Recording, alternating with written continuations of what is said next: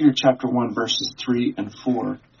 All praise to God, the Father of our Lord Jesus Christ. It is by his great mercy that we have been born again, because God raised Jesus Christ from the dead. Now we live with great expectation, and we have a priceless inheritance, an inheritance that is kept in heaven for you, pure and undefiled, beyond the reach of change and decay. Peter is saying that God provides us a great mercy in a sure salvation. I want to bring you good news today, some encouragement in the middle of all that we are experiencing, and a message of good news that will hopefully also help us focus. So today there is so much that is going on. So many things that are unique from anything you have probably ever seen in your life. Um, tragically, we have seen more death from the coronavirus than we have seen in our lifetime. We've seen more financial challenges than we have seen in our lifetime. We have seen more civil unrest than we have seen in our lifetime. And you may be feeling stress from uncertainty. Um, it, it's stress a lot of times um, underneath the surface in a subconscious way uh, affects us. It affects us with physical symptoms. It affects us uh, with our mental energy, with our emotional energy. We go through the week feeling like every conversation and every day is at a higher stakes than it was before. And stress around uncertainty can be a part of what we're experiencing right now. And it's important to be honest about that so that we can um, process it, deal with it. Uh, you may also be feeling bad for good reasons. Um, and maybe you're feeling bad for bad reasons. Uh, you know, it, it uh, there's a diagram floating around social media in Baltimore this week that I thought was interesting in just trying to identify what what am I thinking, what am I feeling about all that's going on. You see it on the screen here. Uh, we have people that are uh, feeling um, outraged by uh, police brutality. Uh, people that are worried uh, about a second wave of uh, the coronavirus, um, people that um, go the whole gamut of emotions, saddened by the riots, proud of peaceful protest, uh, wanting to be open-minded and to raise good humans in our children, um, and find ourselves completely against hate and racism, but also trying to be prayerful and to hear from God. Even though we're feeling frustrated and we want to support good cops, but we also uh, know why we need to say that Black Lives Matter. And, you know, it occurs to me, we were talking recently about how Jesus calls us to um, love our neighbor in the same way that we take care of ourselves.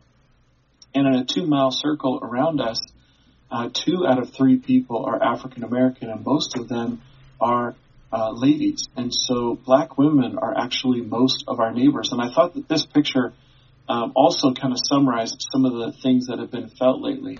We said Black Lives Matter, never said only Black Lives Matter. We know all lives matter. We just need your help, for Black lives are in danger.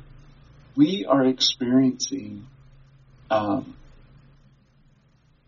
traumatic days that are painful. And if we are in a state of being healthy, you know, mentally and emotionally, we're going to be experiencing the pain and um, compassion for our fellow neighbors. And so these emotions and these thoughts um, are relevant. And it's a different kind of suffering than the believers uh, that were suffering Peter writes to. Peter writes uh, this letter to believers who are being persecuted for their faith. They're being beat up, they're being thrown in jail, they're being killed for their faith in Jesus. And that is very different than what we are experiencing here in America right now. But I actually find in this first chapter of Peter's letter a number of things that are relevant to what we are experiencing and what we are seeing and what we are feeling. And so I want to bring you some good news and to help us focus. So let's take a look at um, a little bit more of of this uh, chapter one of uh, First Peter. So First Peter chapter one, and I want to just go ahead and start in verse three again and read through verse nine. All praise to God, the Father of our Lord Jesus Christ. It is by his great mercy we have been born again because God raised Jesus Christ from the dead.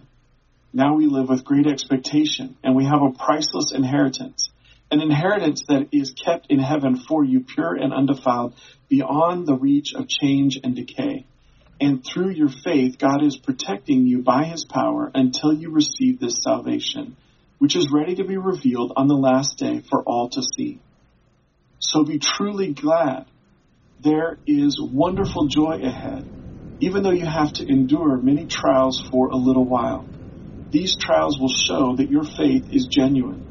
It is being tested as fire tests and purifies gold, though your faith is far more precious than mere gold. So when your faith remains strong through many trials, it will bring you much praise and glory and honor on the day when Jesus Christ is revealed to the whole world. You love him, even though you have never seen him. Though you do not see him now, you trust him, and you rejoice with a glorious, inexpressible joy. The reward for trusting him will be the salvation of your souls. And this is relevant to us because Peter is writing to believers who had not seen Jesus with their own eyes like Peter had. Peter had seen Jesus with his own eyes. He had heard him with his own ears. And he's writing to them while they're going through difficulty, while they're, they are in suffering.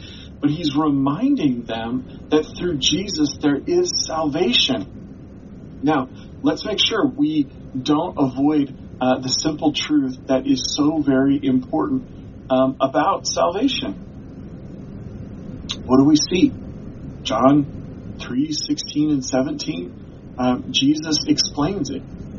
God loved the world so much that he gave his only Son so that whoever believes in him would not perish but have everlasting life. For God did not send his Son to condemn the world, but that through him it might be saved. If you are out there right now and you are listening to me and you don't know Jesus as your personal Savior, maybe you know a lot about uh, so-called Christianity in the Bible. Maybe you, maybe you don't know anything about it. But either way, you have not yet made a decision to trust that Jesus is your way to salvation. You've not yet experienced the fact that you can confess where you have been wrong and receive salvation through faith in Jesus. Right now can be your moment. It's as simple as praying and talking to God conversationally and saying, Hey, this is where I have been wrong. I've made my mistakes. Please forgive me. Please don't punish me the way that I deserve. Please allow me your grace, which I don't deserve. I believe that Jesus is the way to salvation. I'm going to change my life from living for myself. I want to love you. I want to serve you.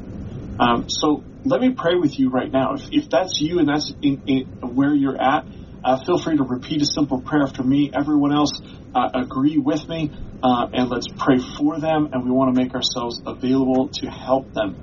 So, if you want to pray this prayer, feel free to just repeat after me. Dear Lord Jesus, I believe that you died for me. I confess my sins. Jesus, forgive me. Come into my life. Be my Lord. Be my Savior. I turn away from the past and I turn to you. Thank you. Amen. We, we are praying for you. We love you. We care about you. We would love to send you a Bible or book, uh, some different resources to help you. So if you prayed that prayer for the first time today, please reach out to us. Please let us know. Uh, this good news that we are talking about is explained a little bit more here in verses 21 through 23. In verse 21, it says, Through Christ you have come to trust in God. You have placed your faith and hope in God because he raised Christ from the dead and gave him great glory. You were cleansed from your sins when you obeyed the truth so now you must show sincere love to each other as brothers and sisters. Love each other deeply with all your heart. For you have been born again, but not to a life that will quickly end. Your new life will last forever because it comes from the eternal living word of God. Through salvation, you've been made clean from your mistakes. You don't need to carry around your guilt. You don't, you're not need to be identified by that anymore. You're made clean. You're made new. You're given new spiritual life. And it is in heaven in eternity. And what Peter's already written about here is that one day Jesus will return. Jesus will be glorified. Every knee will bow to worship Jesus. And we will be, um, as believers, we will be brought into this heavenly living with God. No more pain, no more suffering, no more anxiety, no more uncertainty, no more disease, no more death. There will be reason for joy. We will have been brought into a complete and total place of healthy, right relationship with God and other people. We will experience unbelievable peace. We will experience joy.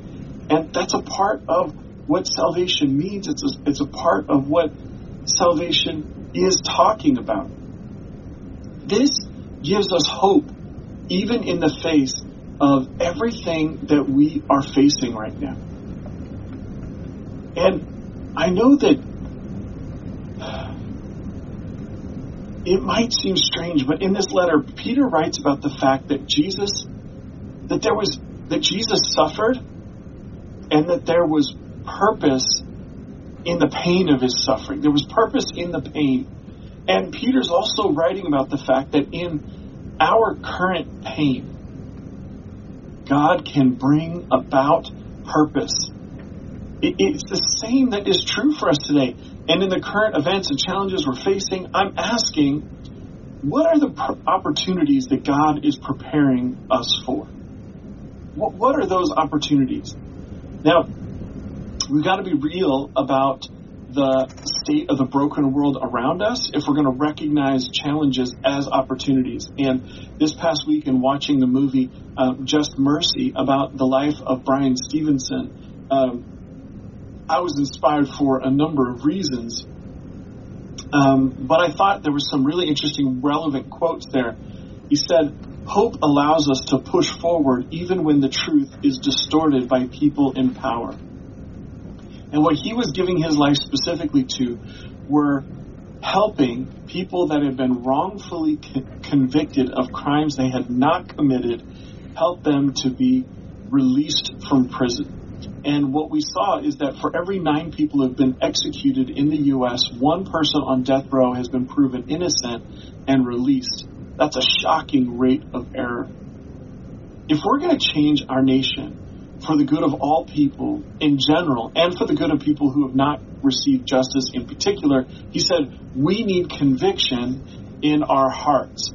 His uh, co-worker, Captain America, or rather uh, Brie Larson, who played his co-worker, said, "When your family is hurting, you are hurting." This is a, a reflection of the kind of compassion that Jesus had in entering into the suffering of others.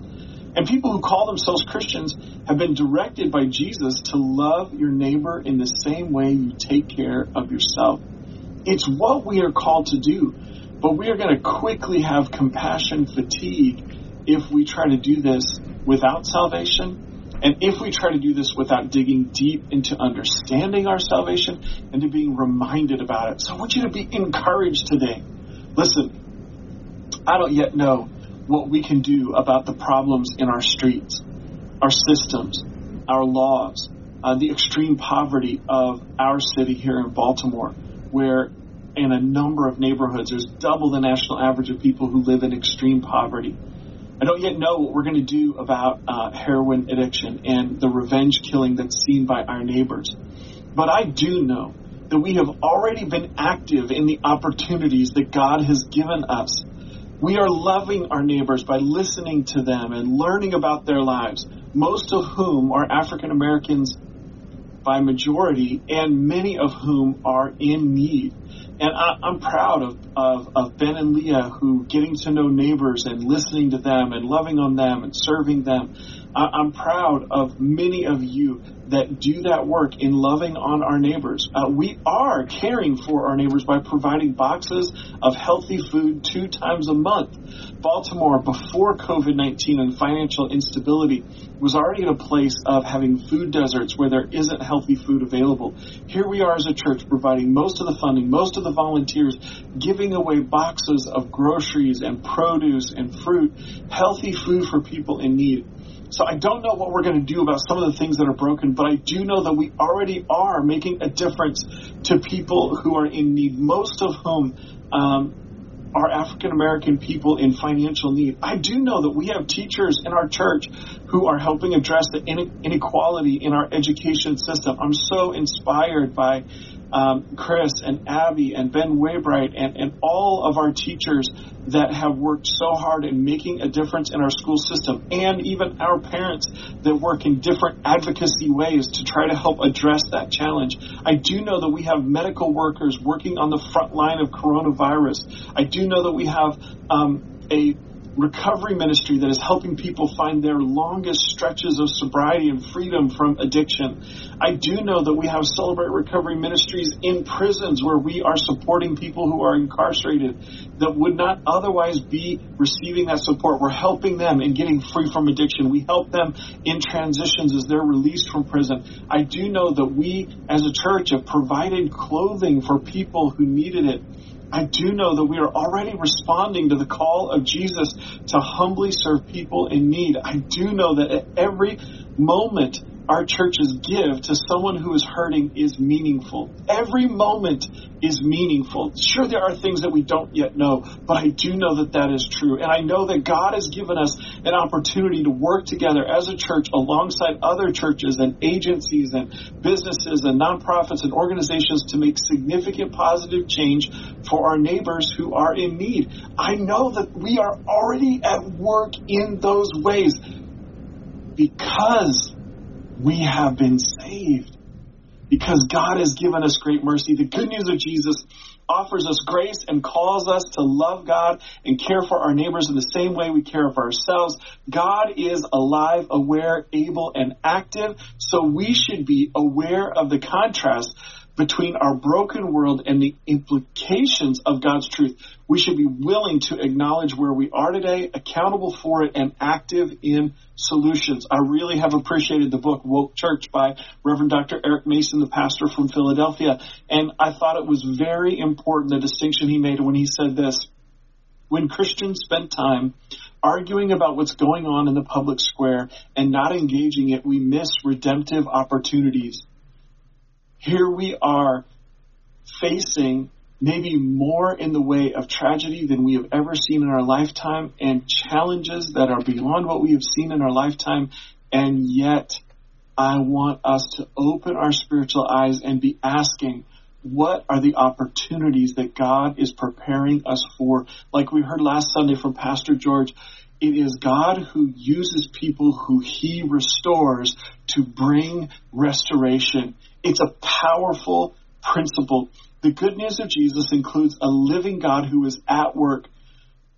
I loved how Eric Mason identified God at work, making right what is wrong the reality is, he noted more than half of the books in the Old Testament speak of righteous justice as an attribute of God and a responsibility of his people. This is linked to God's desire that all people experience his peace as that shalom peace, remember, a universal flourishing, wholeness, and delight.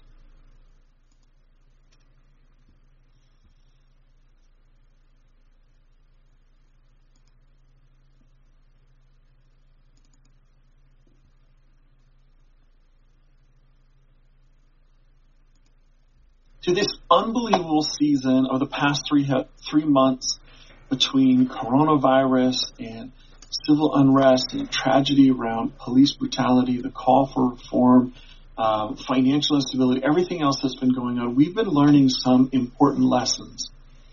Life is valuable. God has given every one of us, God has given human life value. We should love the people in our lives. God's value system includes us caring for others. We've also learned that the ability to spend time with people is valuable. This physical distancing is so hard. And, and, and spending time with people face to face, it's, it's valuable. Uh, we've also learned we should be considerate of people, listening in an effort to learn about them. Maybe then we will have an opportunity to be truly helpful.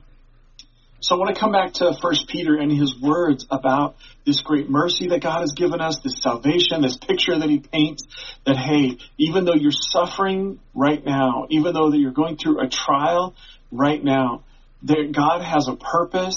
God is going to bring opportunities. And what we do know is that heaven is our home. Jesus is our savior. It is done. It is sure. It is set. It is not something we should be insecure about at all. It is going to happen. God is going to bring about that perfect peace on that day when Jesus returns and that there is that glory is before us, even though we may now be experiencing pain and suffering. I want to go back to uh, 1 Peter chapter 1 for us to just kind of consider in a practical way, okay, how do we respond to this great mercy that God has given us, this sure salvation? Well, first, um, I, I, think, you know, and I hope this has been comforting and encouraging to you, uh, but practically, it's important for us to think clearly and exercise self-control. So number one, think clearly and exercise self-control. Pastor Ben, where are you getting this from? Well, let's go back to 1 Peter chapter 1, verses 13 through 14. So prepare your minds for action and exercise self-control.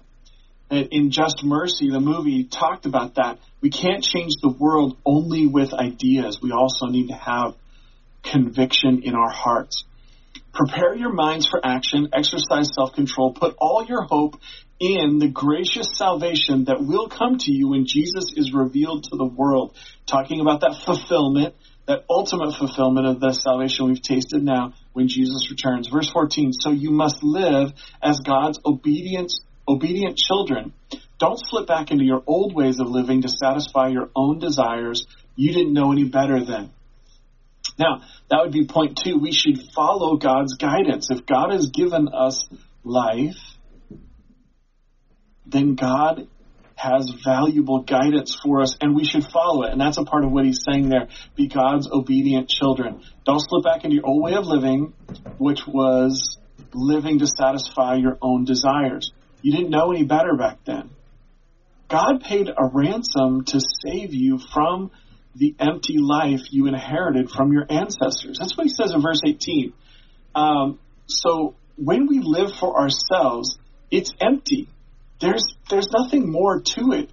Um, man, I definitely found that to be true in my life when I was living me first. When I was living to please myself before anything else, where that was at the end of the day the most valuable thing.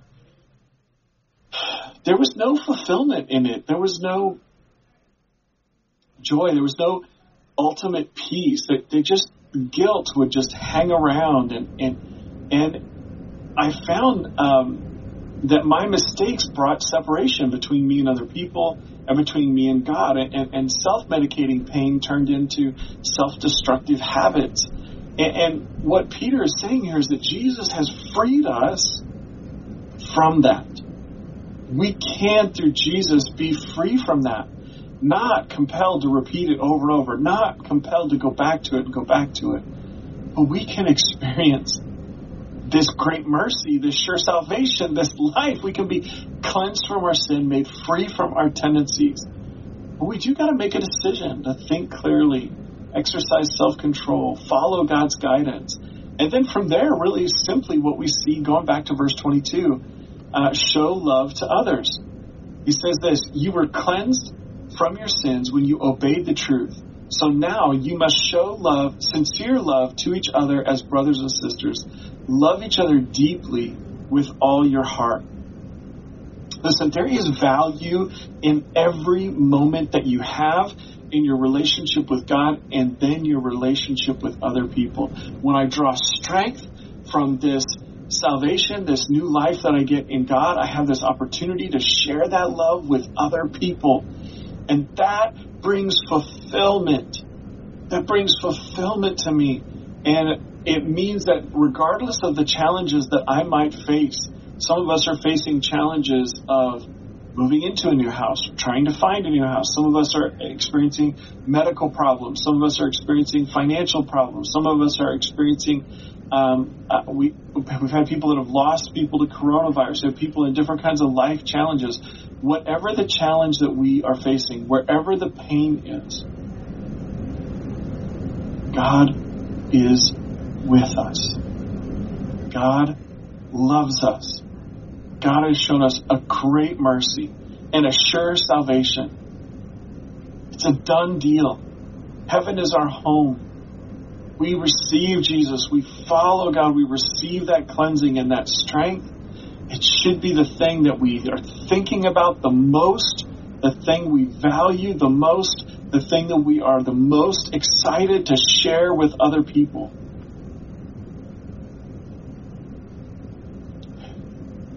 God loves you. He cares about you. Receive His love.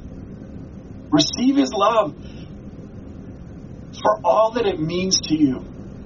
And, and let's respond with thinking clearly, exercising self control, following God's guidance for life, not living to please ourselves anymore, and showing the love of God to others. We can respond in this way.